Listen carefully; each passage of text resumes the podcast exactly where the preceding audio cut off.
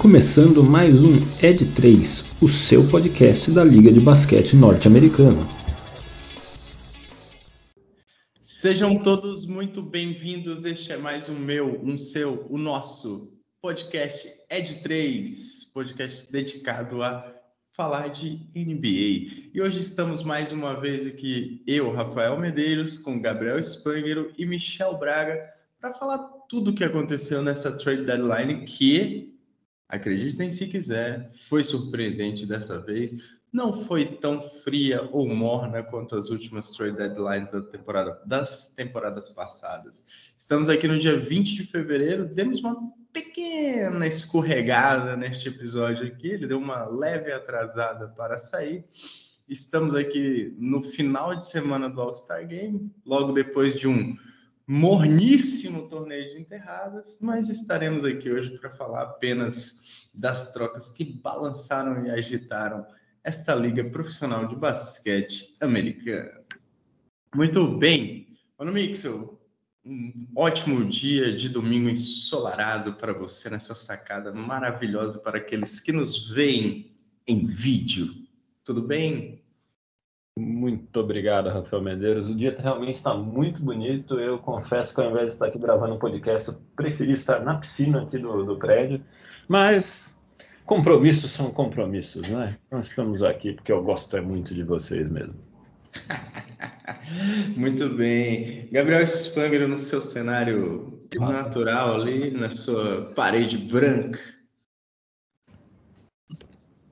No nosso escritório aqui de casa, né? Mas o Mano Mixo fica humilhando aí com essa sacada, essa vista aí. Fez até questão de reiniciar o computador para aparecer essa sacada pra gente, né? Foi para jogar na cara. Fui lá porque eu não queria privar vocês dessa visão maravilhosa. Primeiro do meu rostinho bonito, né? Lógico. E depois desse fundo de tela aqui mais.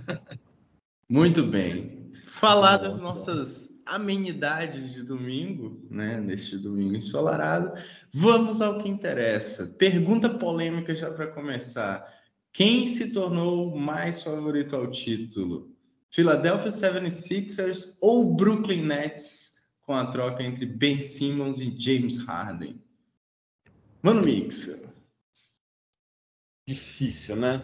Qual que é a minha opinião aqui, né? Eu até falei semana passada, né, que eu achava que os Sixers, com aquele time naquela situação, não brigava por título, enquanto o Nets era um time que, se conseguisse resolver os vários problemas que eles tinham para atingir o potencial dele, não só brigaria como título, como era, na minha opinião, amplo favorito. Depois dessa troca, eu acho que os dois estão num patamar muito parecido. Para mim, o Sixers sobe e o Nets, comparado com o potencial que ele poderia ter, desce um pouco, porém fica com um pouco menos de problemas para resolver, porque a menos que o Ben Simmons chegue lá e fale que também não quer jogar, o que me parece um pouquinho improvável nesse momento, pelo menos agora eles têm mais um jogador de peso. Acho que James Harden é melhor do que Ben Simmons, pelo menos no momento atual, né? Ben Simmons é mais jovem, tem mais lenha para queimar. Mas eu acho que os times ficam mais equilibrados e são dois times que podem chegar. Não são meus favoritos ainda, mas acho que são dois times que podem chegar. Gabriel, acho que a gente ouviu muito assim, né? O Sixers saiu do zero, porque era o Ben Simmons sem jogar, né? Pro 8, pro 9, com uma estrela do quilate do James Harden. Porém, né?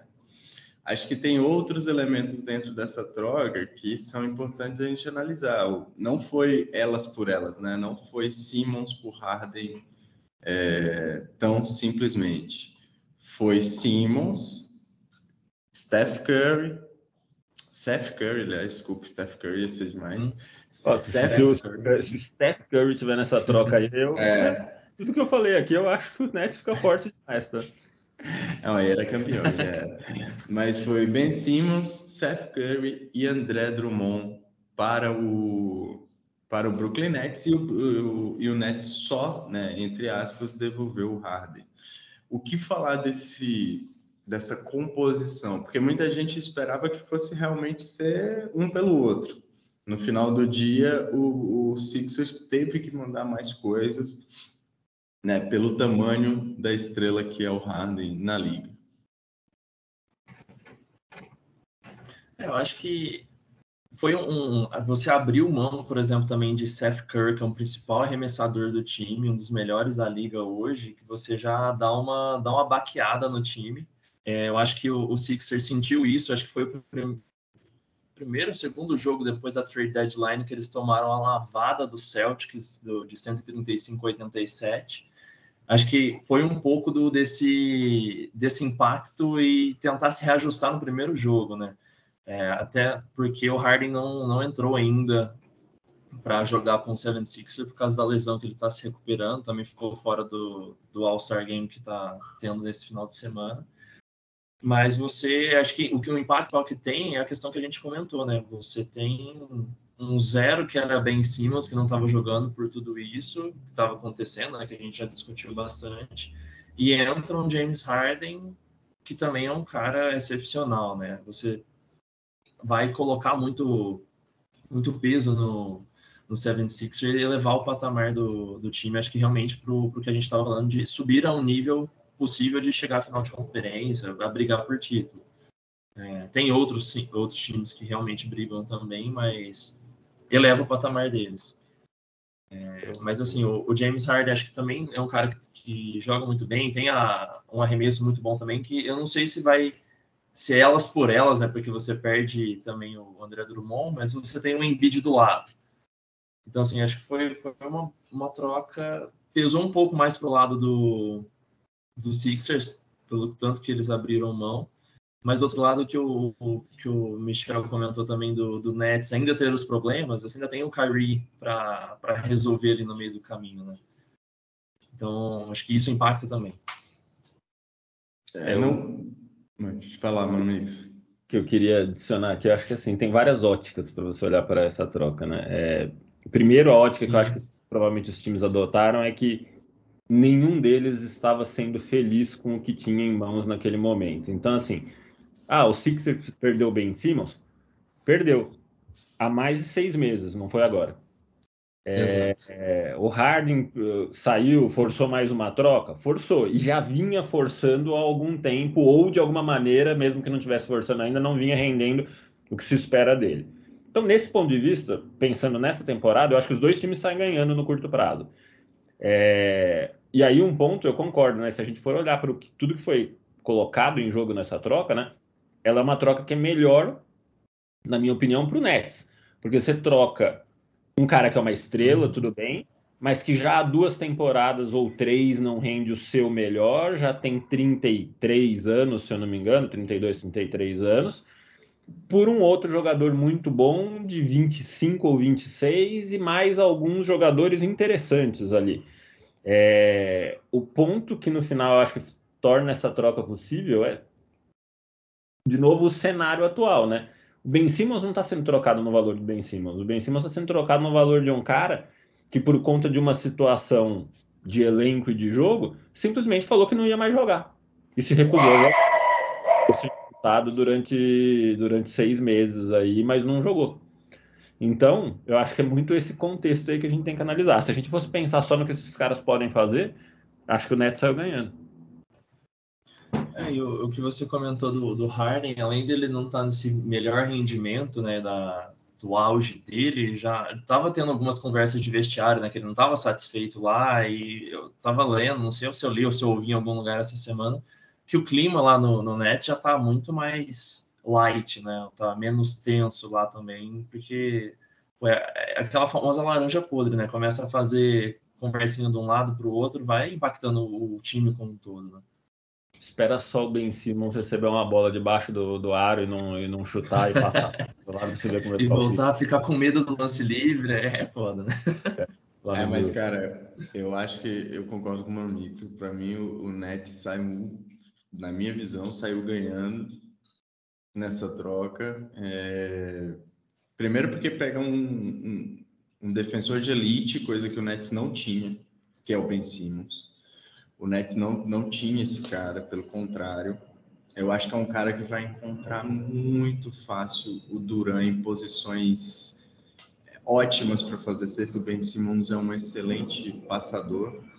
E ainda deu de bandeja para o Nets um baita de um arremessador que é o Seth Curry,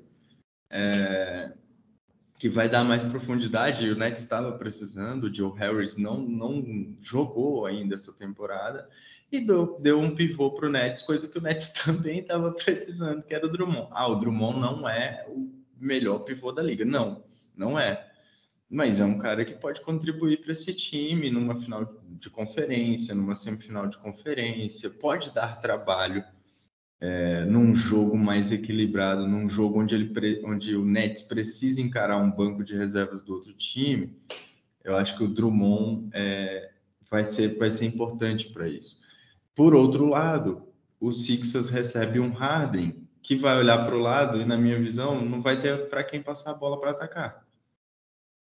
Porque ele perdeu o grande arremessador dele, que era o Seth Curry, e apesar de ter o Embiid e o Harden ser conhecido por, né, assim como, um pouco como o Chris Paul, ajudar muito a elevar o patamar de pivôs, cara, o Embiid essa temporada, ele tá jogando de um jeito tão diverso, tão diversificado, que fica difícil para mim imaginar, e aí eu queria ver até vocês isso, se ele vai ser o pivôzinho que vai fazer o corta-luz ali, o pick and roll pro Harden e receber embaixo da cesta. Ele não é esse cara. O Embiid simplesmente no pick and roll. O Embiid definitivamente nessa temporada, ele não é esse cara. Ele é o cara que tá arremessando a 3, ele é o cara que tá arremessando da média distância, aliás. É o cara que tá infiltrando, o cara que tá fazendo jogada de isolation. É um cara com uma mobilidade para um pivô que é absurda. Então você imagina, né? Vamos pegar o Harden batendo para dentro, tudo bem, ele vai ter até a opção do Embiid para fora, se o Embiid espaçar a quadra. Mas depois ele vai passar para quem? Para o Matisse Thybulle? Ele vai passar para o Tobias Harris? Ele vai passar para o Maxey? E o Maxey provavelmente não vai jogar com o Harden, porque, né, são posições iguais. Então, eu acho que o Sixers perdeu um pouco de profundidade, não com a troca do Ben Simmons. Eu acho que era imprescindível que o Ben Simmons fosse trocado. Mas ele perdeu um pouco de profundidade, na minha visão, com o restante do elenco que ele mandou e perdeu um pouco de poder ofensivo, que eu acho que vai ser o grande quebra-cabeça para o Doc Rivers, como é que ele vai encaixar agora esse time com o Harden nesse novo desenho. Esse é só, assim, acho que a minha pulga atrás da orelha com essa troca para o Sixers. E eu acho que o Nets, a hora que o Durant volta e se junta ao Ben Simmons, cara, o Nets vai ter um time fortíssimo, na minha visão. Eu acho que talvez o caminho da Filadélfia, isso é um desafio, né? O Harden jogou muito tempo no Houston como o cara do time. Essas perguntas que você fez, para quem ele vai passar a bola? Não existiam, porque ele não passava a bola. Ele chutava todas. Ele fez uma temporada que ele fez uma sequência de jogos assim, próximos de mais de 50 pontos assim, seguidos. Ele chutava muito, muito volume de chute de 3, forçava muita jogada para ganhar lance livre.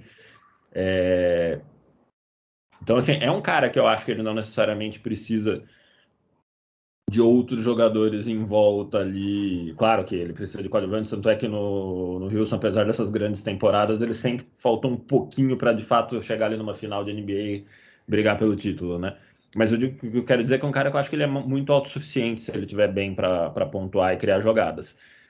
O ponto esse papel, teoricamente, hoje já é do Embiid lá, né? Então, assim, como conciliar as duas estrelas?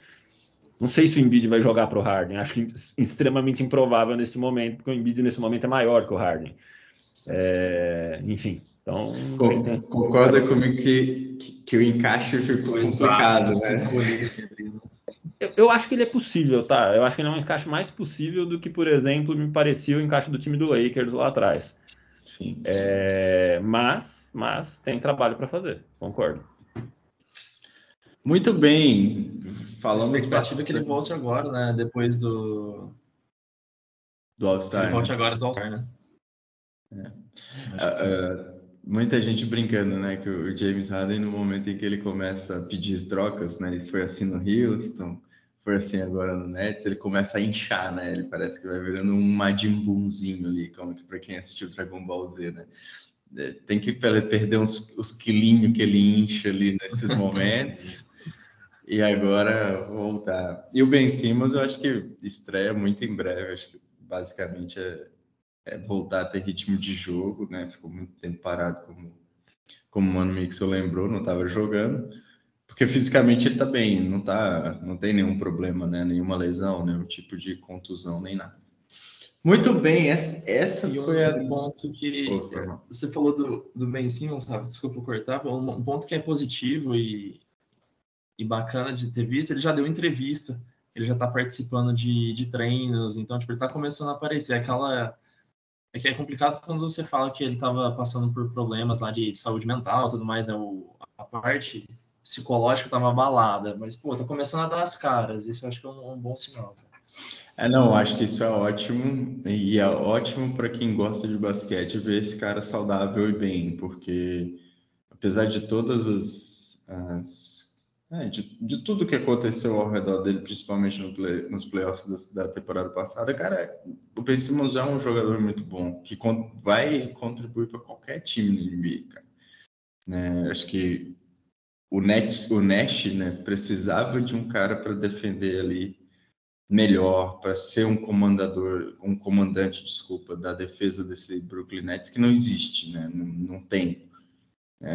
Malemar, numa comparação bem chula, acho que o Ben Simmons pode ser muito bem o papel que o Draymond Green exerce no Warriors, cara, dentro do Nets. É um cara que comanda a defesa, que grita, que tem a potência vocal ali para, né, poder ser o grande defensor, e no ataque vai contribuir do jeito dele, cara. Não vai arremessar de três, não vai arremessar de muito longe, mas vai encontrar os caras livres para poder arremessar. Se eu sou o Nash, esse é o desenho que eu procuraria encontrar. É o Ben Simmons armando o jogo, inclusive, na minha visão. Muito bem, falamos da troca mais polêmica da trade deadline. Foi a troca que mais agitou o dia 10 de fevereiro, o dia que se encerrou esse evento, né? Se encerrou as trocas. Muito bem, vamos falar agora de um outro time que já havia falado que estava em reconstrução há um tempo também, né? Que iniciaram uma reconstrução e parece que durante a trade deadline aí sim realmente mostrou a que veio nessa reconstrução. Estamos falando deles, os amarelinhos e azuis de Indiana, o Indiana Pacers, time que doou aí, né? Cedeu suas duas principais estrelas, né? Acho que tinham três grandes estrelas ali do Indiana que muita gente cogitava que seriam trocadas. As duas principais eram o Domantas Sabonis e o Miles Turner. E no final eles acabaram trocando o Caris LeVert e o Domantas Sabonis. Vamos começar com a do Caris LeVert, que eu acho que é mais simples. O Pacers trocou o LeVert para o Cavs, e muita gente já especulava que o Cavs fosse atrás de um armador nessa trade deadline em função da lesão do Ricky Rubio. Quando o Ricky Rubio sai, o Cavs perde ali o seu armador reserva para a posição do Garland, e o Cavs fez exatamente isso, né? Então entregou o Ricky Rubio para o Pacers e recebeu do Pacers o Caris LeVert.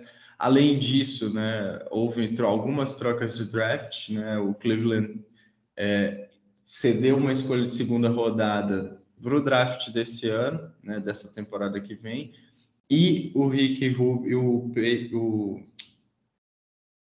o Pacers, né, que recebeu uma escolha de segunda rodada, e embananei tudo, galera. Foi mal. Mas ambos os times receberam escolha.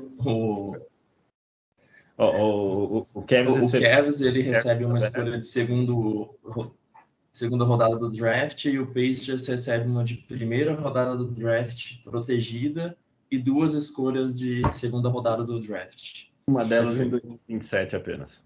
Isso, perfeito. Me Muito obrigado pelo suporte neste momento, pelo meu embananamento.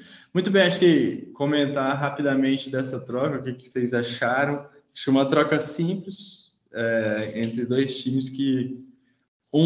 né, o Cavs já sonhando com alguma coisa e trazendo o LeVert para tentar compor o elenco e brigar realmente no patamar que o Cavs está brigando no atual momento.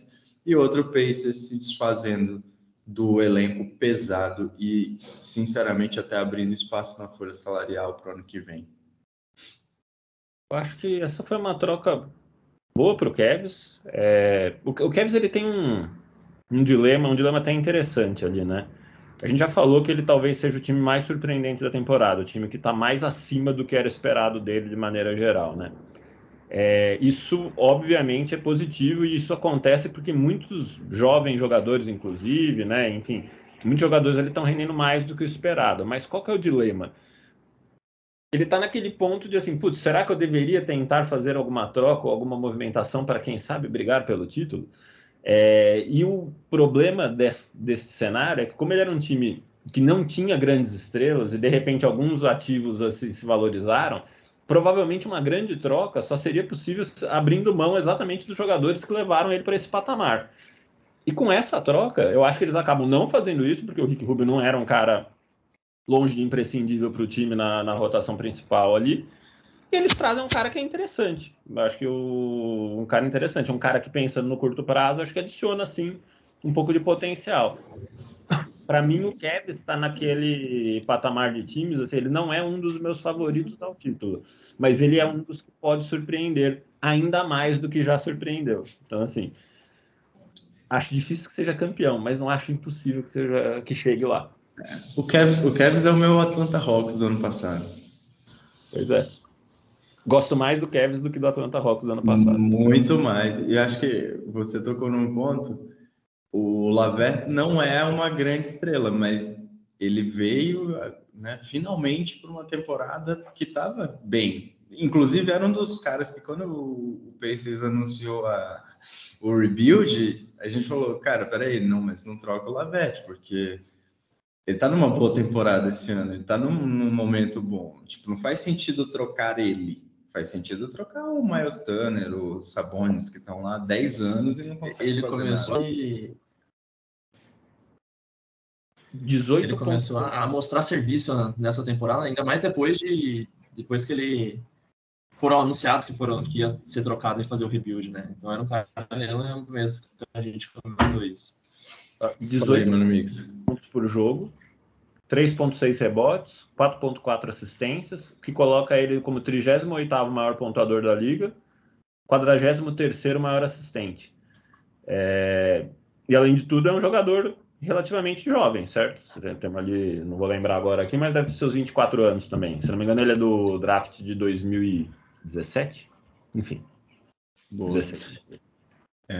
E você pensa, né, Mano, um cara com essas médias vindo do banco do Cavs, cara, torna o Cavs um time bem mais amplo ali, bem mais profundo e, cara, com opções, que não vai deixar a peteca cair numa segunda rotação, por exemplo. Então, cara, eu gostei demais dessa troca pro Cavs. Meu coração essa temporada é vermelho, esse marrom aí do Cavs aí, que é tipo um vermelho mais escuro. Então, go Cavs. E cara, eles estão ficando com um time que, além de tudo, é muito jovem. Muito jovem. É muito jovem. O time tá jovem e tá forte, né, cara? O time já é bom e é muito jovem. Se eles souberem trabalhar esse time vai dar muito trabalho por muito tempo. Por muito tempo. E, cara, assim, ontem, só comentando rapidamente, assistindo o torneio de habilidades do All-Star, cara, o Mobley é um fenômeno da natureza, cara. Esse moleque é, assim, para um pivô, cara, é fenomenal o controle de bola que esse cara tem, o arremesso que esse cara tem, a mobilidade que ele tem. E esse cara vai dar muito trabalho na liga aí por muito tempo, cara. Vou confessar uma coisa aqui, eu tenho uma raivinha dele porque ele não quis vir para Houston. Porque o Houston, se vocês lembrarem aí, tinha a segunda pick, que era muita ideia de Jalen Green ou Mob, né? E apesar de naquele momento até havia uma certa tendência maior, eu lembro que o nosso amigo Rafael Medeiros, se eu não me engano, achava que o Evan Mobley tinha que ser a primeira pick, inclusive na frente do Cade Cunningham. Sim.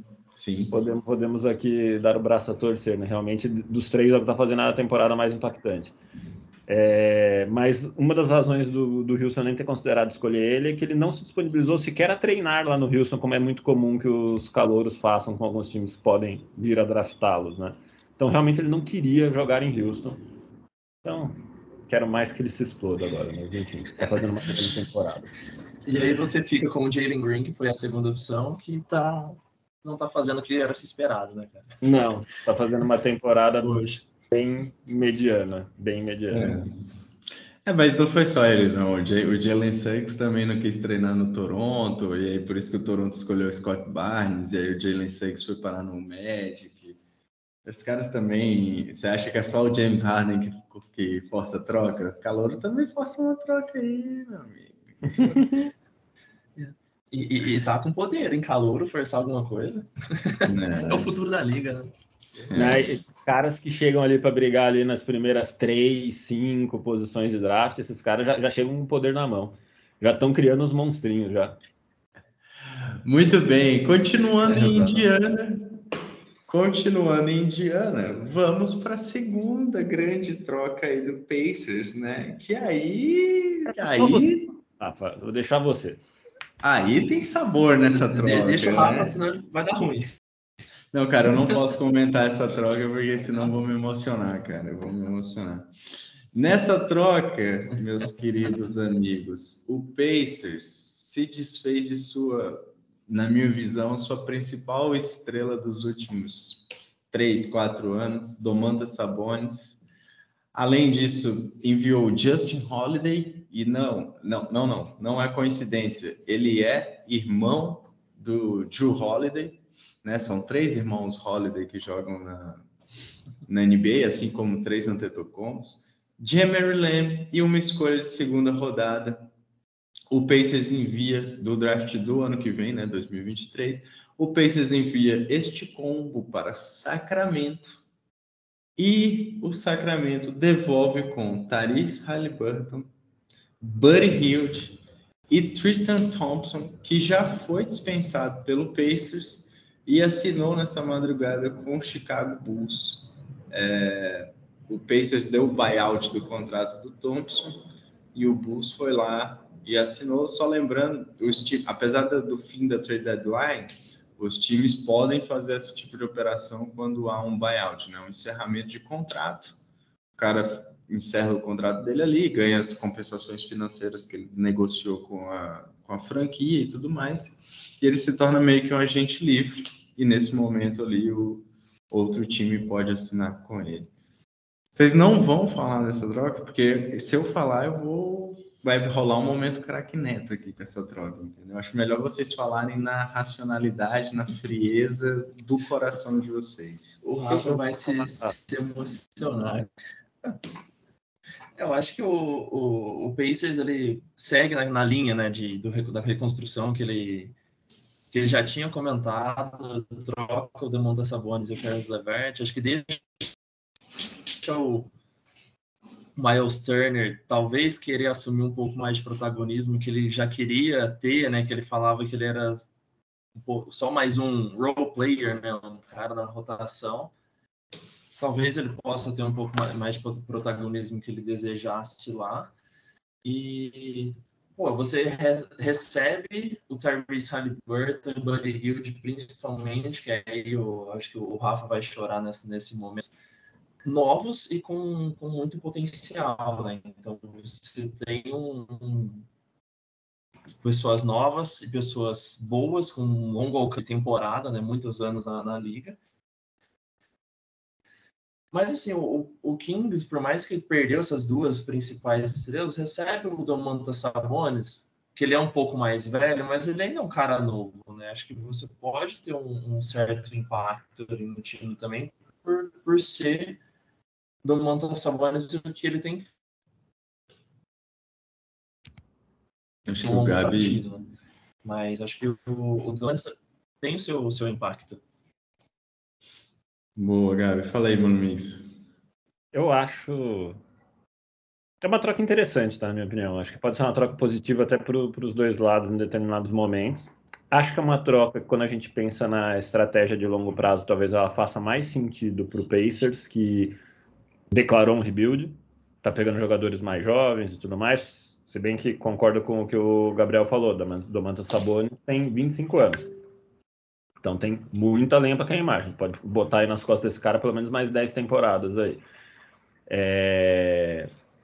E acho, exato, qual que é o problema, aspas, da troca pro Kings, na minha opinião?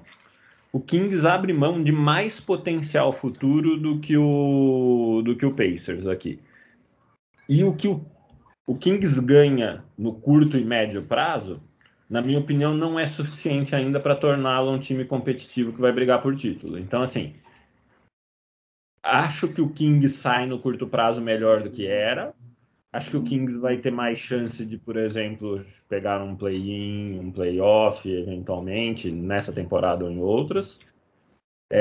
Mas não vejo o Kings como um dos principais times da conferência, nem para brigar por título de conferência. Então, assim, enquanto para o Pacers, agora, finalmente, parece ter um caminho sem traçado, ó, de fato é um rebuild, de fato estamos trocando, de fato estamos pegando jovens, vamos reconstruir o time...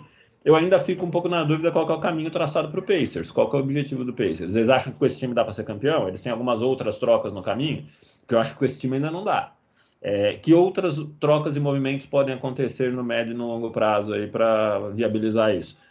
Entendeu? Então é mais ou menos nessa dúvida, porque eles abriram a mão de alguns prospectos bem interessantes, então deveria ter um bom plano para isso. Às vezes eu tenho dúvidas, Rafael Medeiros. Interrogação, como diria um outro... grande nome do jornalismo esportivo brasileiro, que não é o Craque Neto, que é quem você vai encarnar agora. Não, na frieza do momento eu concordo em gênero, número e grau com a tua análise. Acho que o Kings, que não acerta em escolhas de draft, e acertou com o Halliburton, mesmo nessa temporada péssima que o Kings vem fazendo, ele era o único ativo, assim, do Kings, né, como um bom jogador.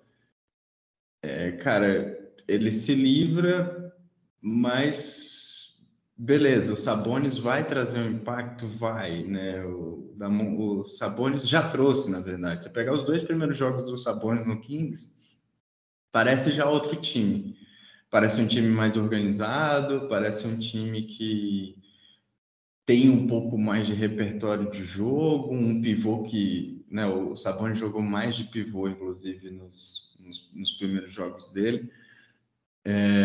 Um pivô que sabe, né, parar ali na cabeça do garrafão e rotacionar, mas, pô, você perdeu a sua grande estrela, a pessoa em quem você deveria, na minha visão, se eu sou GM do Kings,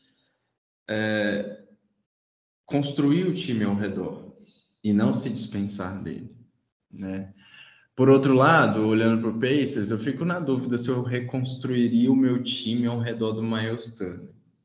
Eu não acho que o Miles Turner é tudo isso, apesar de também ser jovem, para se reconstruir um time ao redor, né? A gente acabou de falar do Ricky Rubio, você pegou o Halliburton, você levou o Buddy Hield, que na minha visão é um... como diz o Romulo Mendonça, é um incendiário em alguns momentos, incendeia o jogo em alguns momentos com a bola de três, mas não é tudo isso que se vende, né? Se fosse tudo isso, teria ido inclusive para o Lakers no começo dessa temporada, na minha visão. Mas, cara, acho que o que mais dá raiva como torcedor do Kings... é do Kings ter se livrado do único cara, na minha visão, hoje, o único jogador que tinha honra em vestir a camisa do Kings. Com a saída do Halliburton, eu vi vários vídeos do draft dele, da emoção do momento em que ele é escolhido.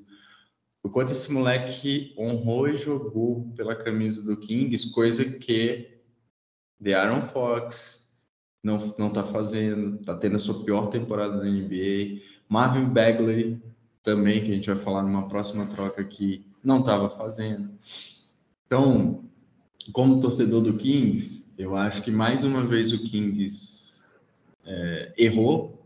Por mim, eu implodia esse time e começava tudo de novo com Halliburton sendo minha grande estrela.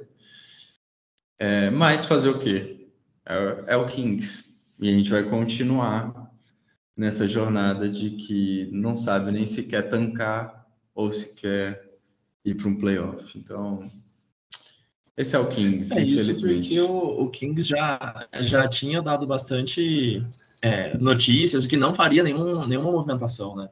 Não, vamos manter e fazer o time em cima do Halliburton, de Aaron Fox, Buddy Hield, não faria nada e do nada foi e se livrou dos principais caras, né?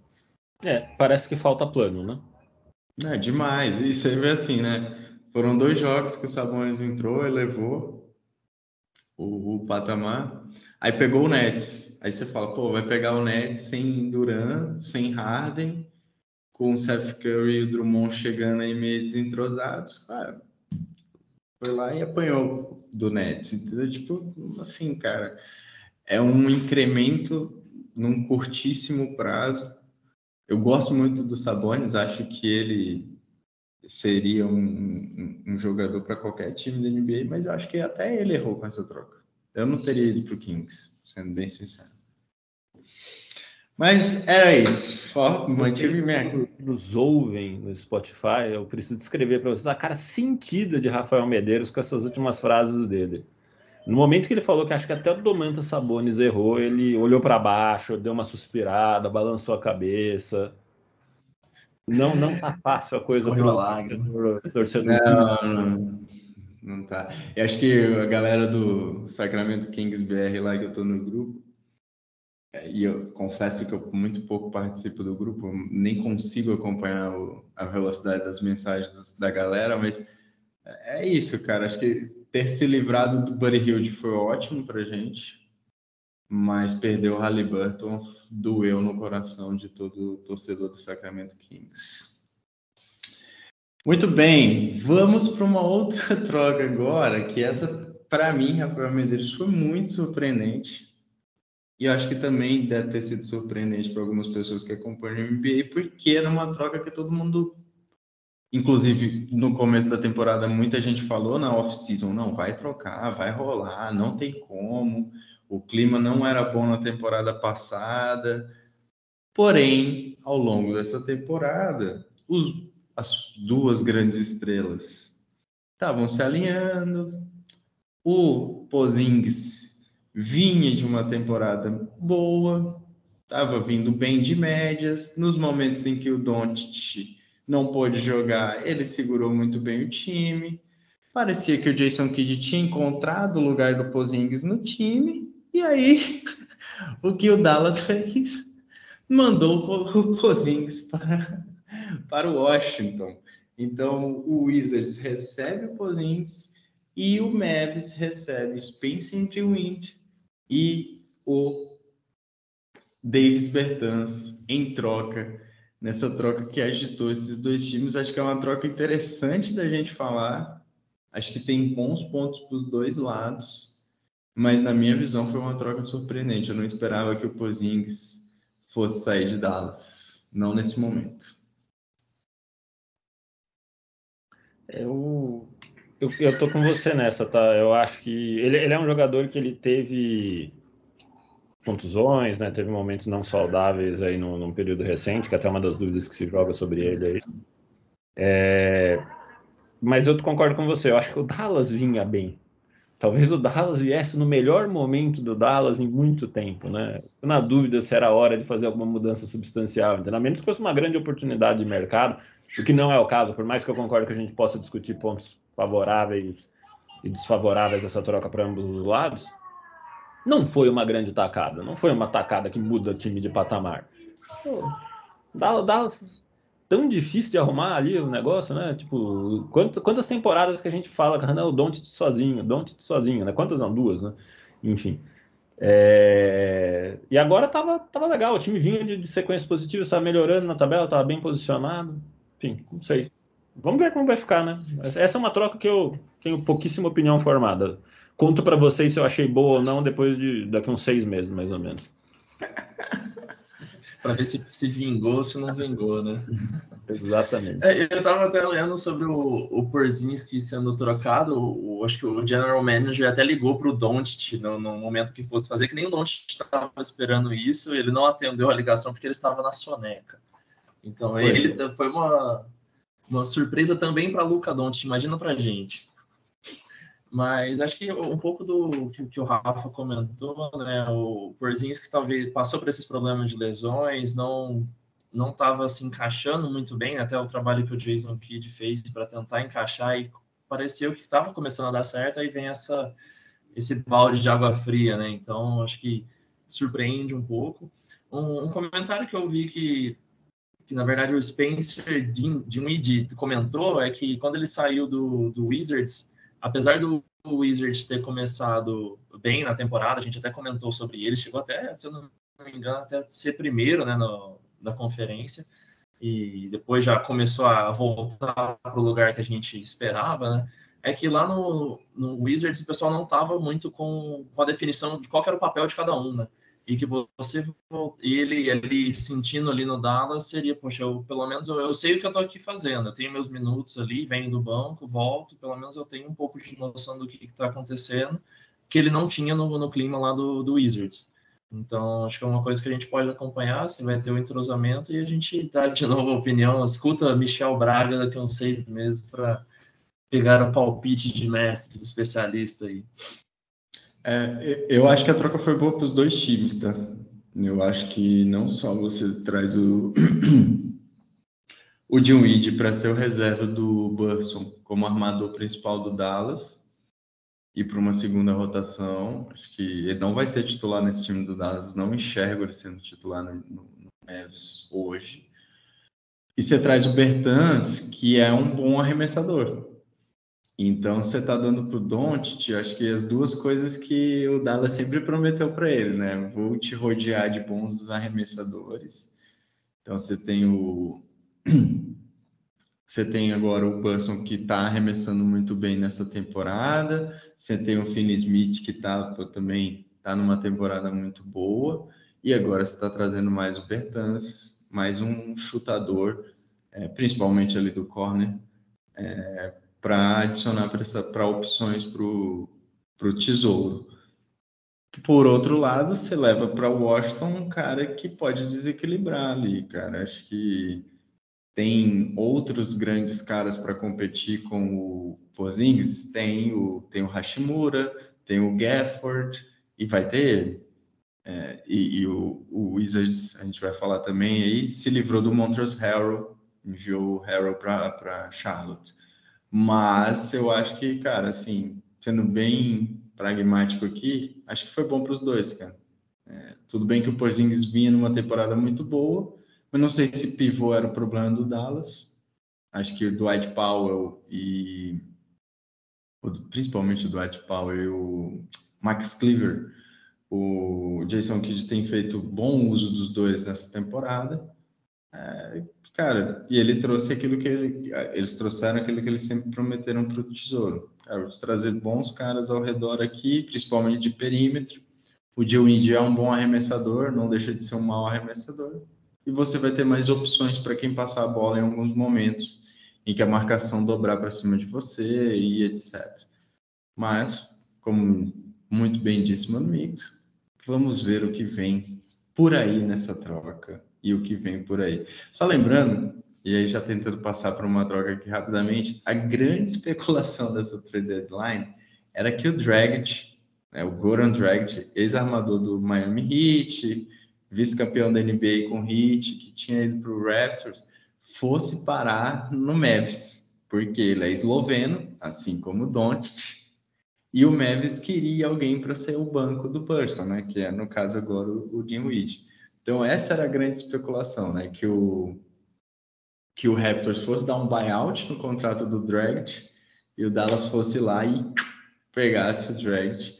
Porém, até o momento isso não aconteceu e o Dragić foi parar no San Antonio Spurs numa troca envolvendo ele. Tadeusz Young e Drew Banks indo para o Raptors em troca, uma troca acho que para a gente até, de certa forma, irrelevante.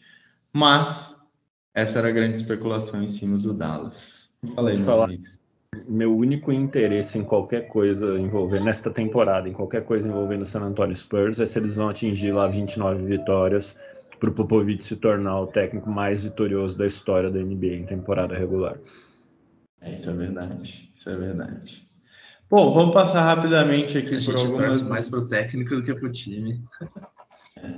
Vamos passar rapidamente por uma troca que acho que é interessante a gente falar, porque até envolve ex-campeões da NBA aqui, e acho que essa é a última aqui que a gente pode se alongar um pouco mais, que foi uma troca quádrupla, né, envolvendo aí 4 times: Milwaukee Bucks, Sacramento Kings, novamente, Detroit Pistons e Los Angeles Clippers. Então, só para todo mundo ficar tranquilo. O Milwaukee Bucks recebeu o Serge Ibaka, né, mais 2 escolhas futuras de draft e ainda compensações em dinheiro. O Kings recebeu Donte DiVincenzo, Trey Lyles e Josh Jackson. O Pistons, que para mim já adianto, foi quem saiu ganhando com essa troca toda, recebeu Marvin Bagley. E o Clippers recebeu Rodney Hood, esquecidíssimo aí, e Sam Ojeleye. Uma troca quádrupla que mexeu aí com 4 times e principalmente, né, com o nosso atual campeão da liga, que adicionou um pivô, né, um pivô campeão de NBA, inclusive, já até de certa forma um tanto quanto veterano, ao seu elenco, Serge Ibaka. O que falar dessa troca? Eu gosto do lado do Bucks dessa troca, viu? Assim, acho o Ibaka bom jogador. Não vem de temporadas muito saudáveis, esse é o ponto, e como você falou, já é um veterano. Mas se eles acreditam que eles podem deixá-lo saudável para que ele contribua de forma frequente, eu acho o Ibaka uma ótima adição para o time. Tá? Eu acho que... me arrisco a dizer que é melhor do que qualquer um dos pivôs que eles têm lá hoje, tá? Como chama lá o cara que parece que ele é um estudante nerd do ensino médio, que ele tem até os mullets aqui, fugiu o nome agora. O Brook Lopes. Brook Lopes. Eu sou muito mais opaca do que o Brook Lopes ali jogando junto com o Antetokounmpo, por exemplo. Enfim, então eu gosto e ainda adiciona aí uns picks futuros, enfim. Acho que é interessante. Só relembrando, Brooklyn, essa troca, né, muito provavelmente é motivada justamente pela lesão do Brook Lopes. O Brook Lopes praticamente não tem jogado essa temporada. E apesar do ídolo aqui do Gabriel, Bob Portis, tá destruindo nessa temporada, ainda assim o Bucks foi atrás de um outro pivô para conseguir compor o elenco. A gente sabe quem é o Bob Portis, né?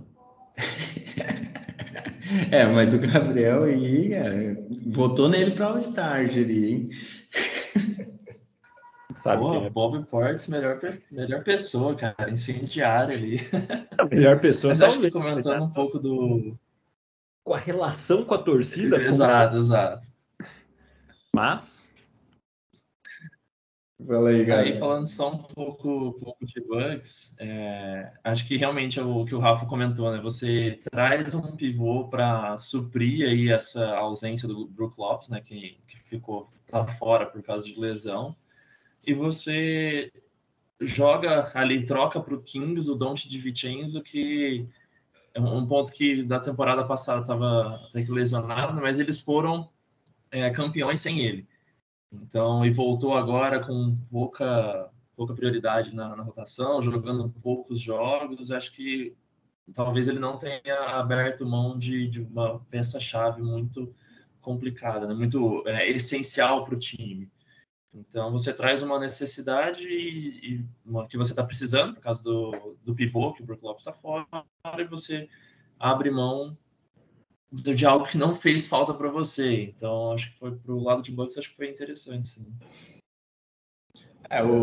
Falando já do Kings nessa troca,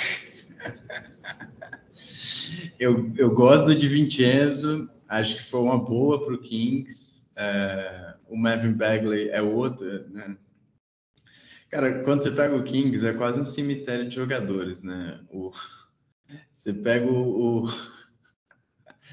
Bagley foi... Eu tava comentando com o Gabriel, cara. O Bagley foi, salvo engano, o meu segunda escolha do draft. Antes do Doncic, antes do Trae Young, nesse mesmo draft. O Kings escolheu ele. Então você tem ele, você tem o De'Aaron Fox também, que foi escolhido lá no topo, o Therese Halliburton, ou seja, todos esses jogadores que o Kings foi matando ao longo do tempo. E o Bagley não tinha, né? Não vinha bem até com o grupo do Kings, né? Não encaixava mais dentro desse time. Então acho que pro Bagley foi ótimo mudar de áreas. Pro Pistons é muito bom. Acho que é um cara jovem que vai adicionar nesse elenco jovem que o Pistons tem. A gente está falando muito do elenco jovem do... A gente falou muito do Houston, do Cavs, né, com dois elencos muito jovens, do Hawks com um elenco muito jovem. Eu acho que esse elenco do Pistons é um elenco jovem que vai dar muito trabalho daqui a um tempo. E acho que o Bagley pode ajudar a reconstruir esse time junto com essa molecada que está lá em Detroit, tá?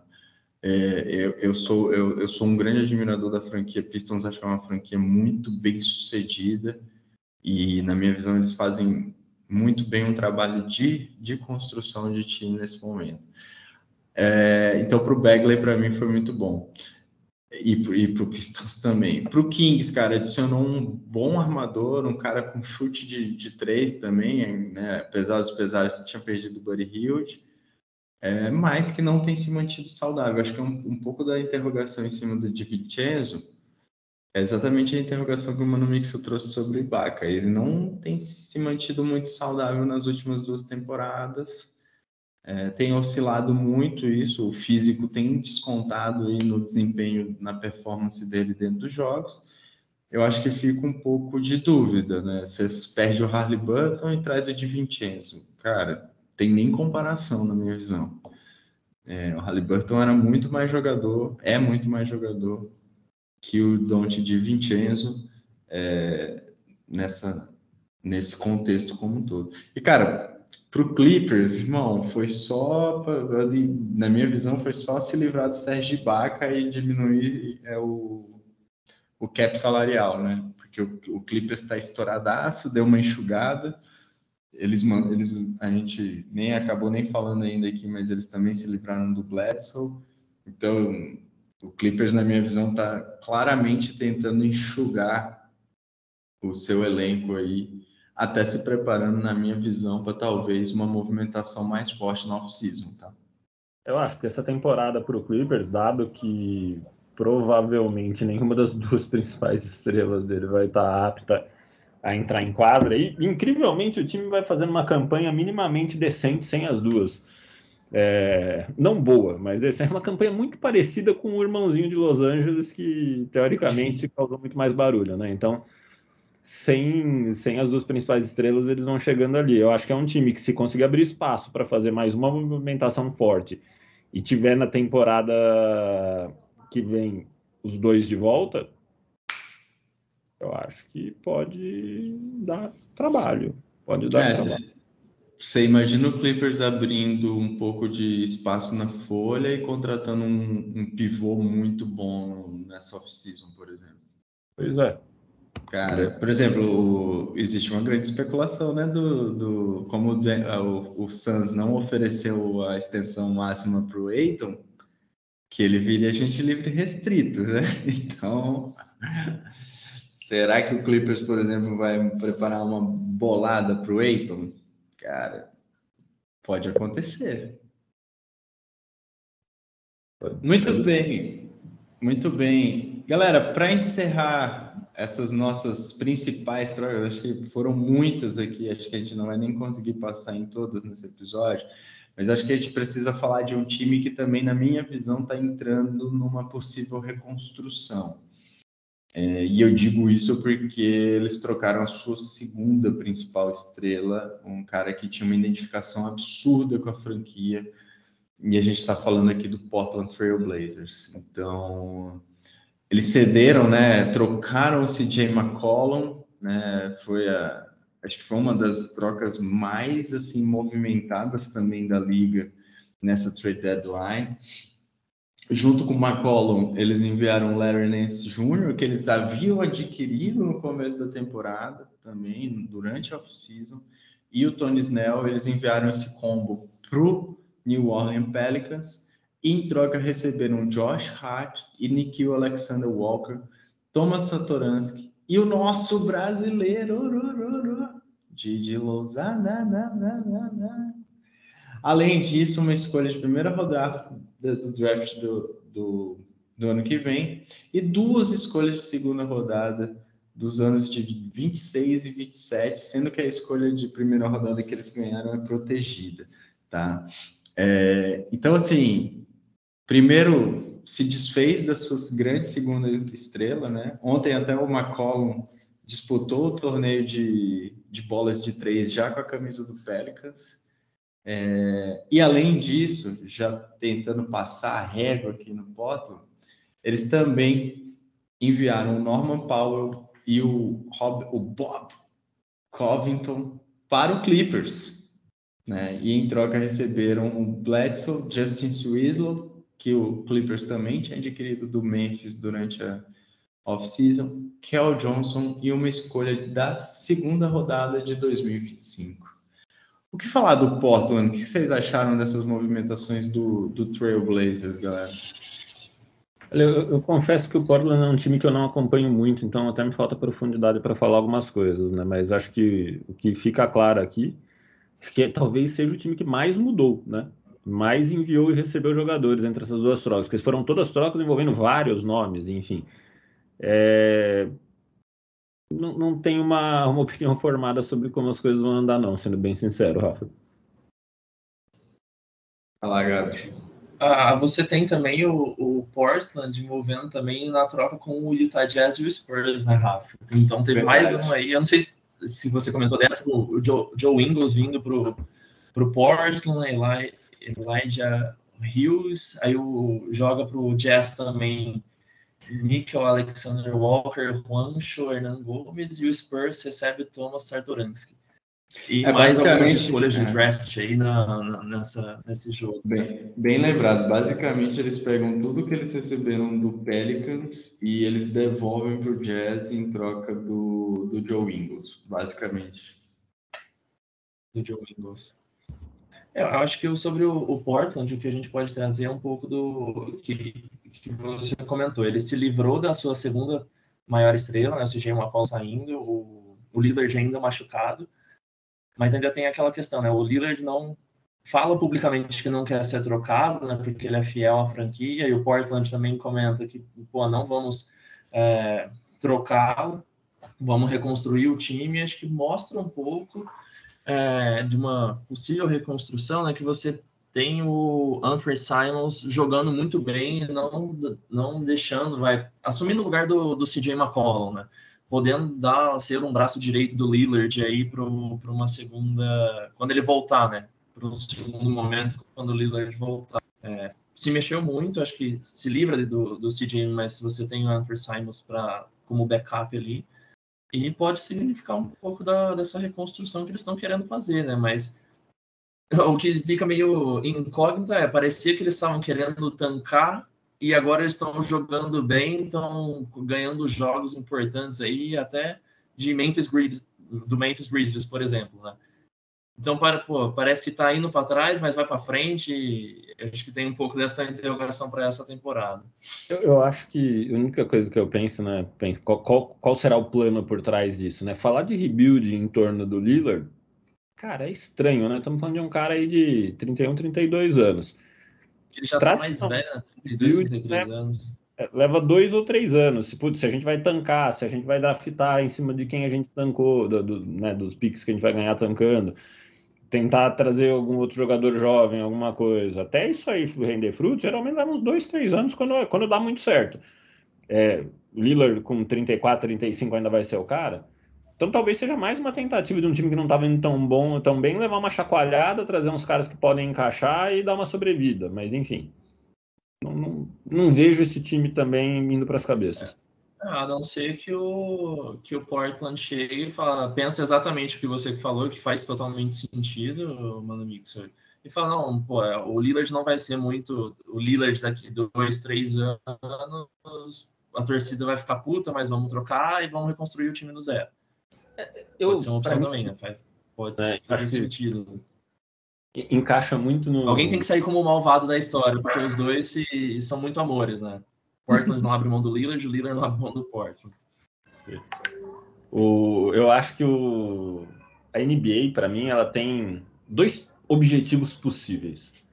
Ou você veio para brigar para ser campeão, ou você vai tancar. Porque é diferente, por exemplo, quando a gente compara com as ligas de futebol, que você pode conseguir uma vaga para Champions, uma vaga para Libertadores, entrando ali em quinto, sexto. Ou você é o Kings. Ou você é o Kings, por exemplo, ou você é o Portland, porque também tem um pouco essa característica aqui, né? Tem alguns times que eu fico pensando, nossa, o que será que esse cara tá tentando fazer, né, esse GM aqui? E eu olho e falo, não sei. Tem caras que, obviamente, por exemplo, a gente critica muito o Lakers, né? E acho que eles mereceram as críticas. Mas alguém tem alguma dúvida que o plano do Lakers era para ser campeão? Não, nenhum. Aparentemente está dando errado, né? Ainda pode virar o jogo, mas assim, aparentemente está dando errado. Mas até aí você ter um plano e ele dar errado faz parte da vida. Agora eu olho para algumas franquias e eu não sei qual é o plano, né? Enfim, o Trail Blazers para mim entra nesse grupo. Só um adendo, acho que tem um terceiro aqui. Mesmo que o time não consiga brigar lá em cima, né? Ser campeão, ir para playoffs gera dinheiro, né? Gera caixa para os caras, então... dá para brigar para playoff. Mas no fim, não é cap salarial também? É cap salarial. Sim. Entendeu? Então, assim, eu entendo, eu não estou dizendo que não faça diferença, acho que, melhor ir para playoff do que não ir, mas... Sim, você acaba pagando o preço desse dinheiro a mais que você ganha, sim, concordo. E só um ponto, para mim, do Portland, minha leitura, posso estar muito enganado, eu acho que eles já desistiram dessa temporada, apesar dessas vitórias meio ao apagar das luzes aí que eles têm tido nessa última semana, principalmente antes do All-Star Game.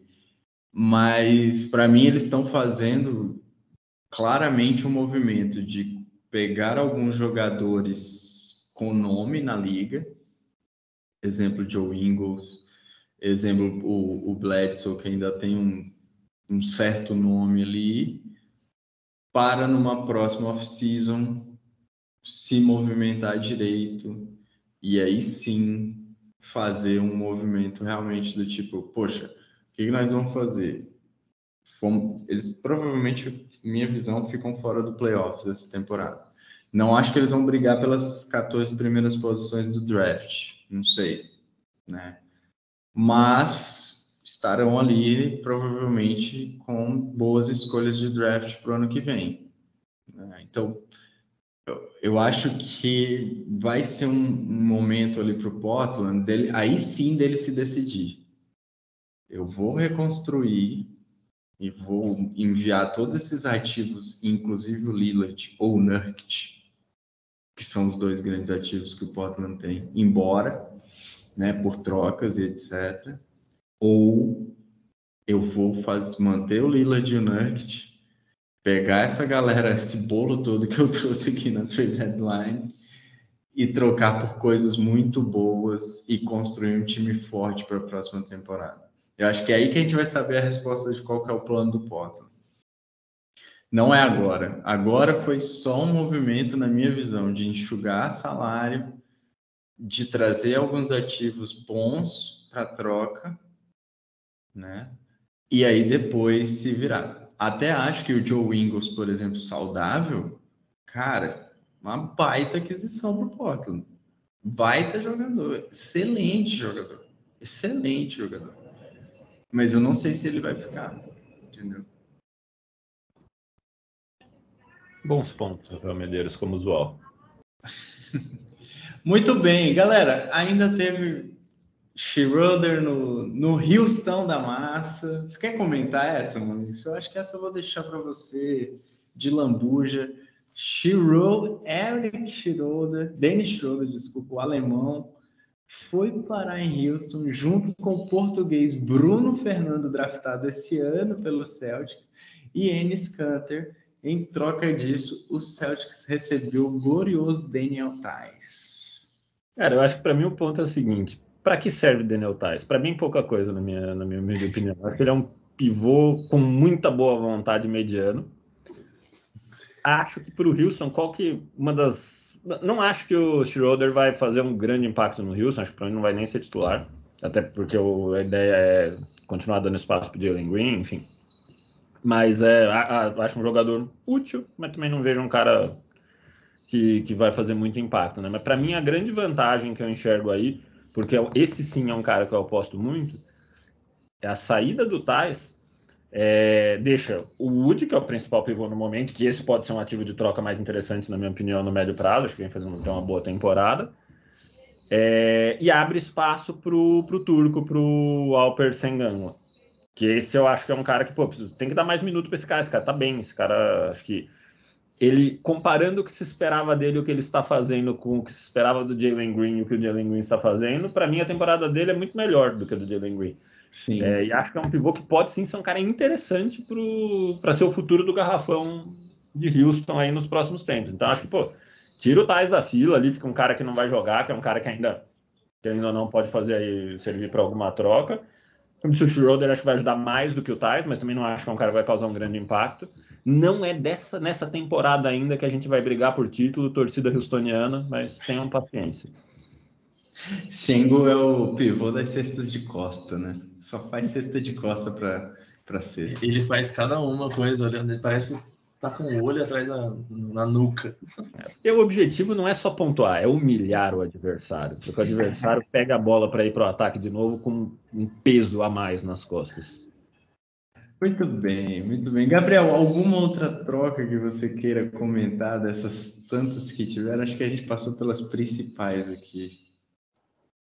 Acho que a gente passou pelas principais, Rafa. Talvez possa ter ainda algum movimento de buyout, né? Igual aconteceu com o Bulls agora, né? Mas pra gente ficar de olho, mas acho que a gente passou pelas mais... Vocês sabem quem tá louco por esses movimentos de buyout aí, né? Quem tá ali só na espreita, com binóculozinho pra esses movimentos de buyout aí, né? Lakers? Los Angeles Lakers? Exatamente, meus queridos. O Lakers tá ali só na espreita. Se rolar um buyout com um arremessador bom e bom defensor, o Dragić, inclusive, é um cara comentado que pode ir pro Lakers também, se o Spurs der o buyout no contrato dele e ele possa pintar no Lakers. Então, mais uma tentativa de... Vai ali pra Lakers. Acho que a única que eu, passando um pouco o olho, acho que é uma troca que foi legal para o Celtics, e, cara, eu acho que a gente precisa, voltando à temporada aqui, depois dessa pausa do All-Star, falar de Celtics, que vem numa arrancada fenomenal, foi a troca deles com o Spurs pelo Derrick White.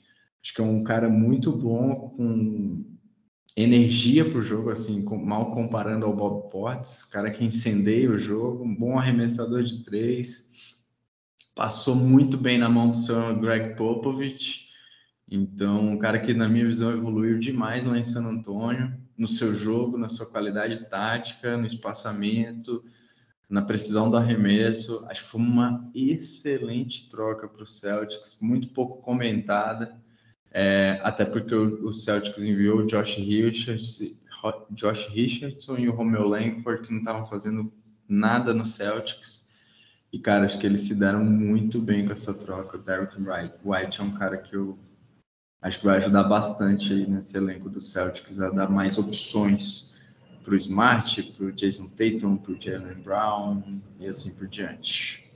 Gostei dessa troca. Ele entra um pouco para dar uma rodada na bola, né, Rafa? Você tem alguns jogadores muito do mano a mano ali, que é o Tatum, por exemplo, ele entra para dar essas opções, exatamente o que você comentou. Boa. Basta o Tatum passar a bola, mas eles têm feito isso nos últimos jogos. Muito bem, meus amigos, destaques finais deste domingão, nesse episódio longão aqui. Da minha parte, só que partiu piscina. Quem mora na Vila Mariana... Quem morar na Vila Mariana aí, quiser ver um corpo escultural desfilando na sua frente, fique de olho no prédio do Mano Mix. O Gabi, destaque final, só comentar do All-Star Game de hoje, pra gente ficar de olho aí. Acredito que o time LeBron deve levar essa rodada aí, mas vamos ver o que tem de show aí. Eu ia fazer essa pergunta para vocês, mas acho que ela é muito óbvia, né? Cara, resposta. O Kevin Durant como general manager, ele é uma piada. Ele é uma piada. É muito bom. É sentido, eu acho, as decisões que ele toma, mas enfim. Eu acho que o time LeBron vai passar o carro. Meu destaque final, além do All-Star Game, a partir das 21h30 hoje na ESPN, né, a transmissão desse jogo das estrelas da NBA. Meu último destaque aqui é para dona NBA acordar. Eu sei que o Embiid está fazendo uma temporada espetacular. Espetacular mesmo. Mas para mim, o cara que está ganhando tranquilamente o MVP até o momento chama-se DeMar DeRozan. Cara, o que esse cara está fazendo no Chicago Bulls é insano. Aproveitamento de mais de 60% dos arremessos de quadra. Partidas com mais de 35 pontos, todo jogo. Cara, é um absurdo, como diria o craque Neto, o que esse cara tá jogando. E a NBA não coloca esse cara lá na sua corrida para MVP, né? Quer dizer, até coloca, ele entrou agora, recente, mas lá na beirada. Então, cara, NBA, acorde, vai. O Chicago Bulls merece, nem que seja esse título nessa temporada, né? Pelo amor de Deus. Bulsão da massa. Fato. Fato, cara. Fato. Contra dados não há argumentos. Muito bem. Meus amigos, muito obrigado. Este foi um episódio mais longo, muito assunto, muitas trocas para a gente comentar. Balançou bem a NBA. Acho que tivemos trocas bem significativas para alguns times aqui. Então, é isso. Fiquem bem. Um grande abraço. E esse foi mais um episódio do meu, do seu, do nosso. É de 3. Valeu! Valeu, galera! Valeu!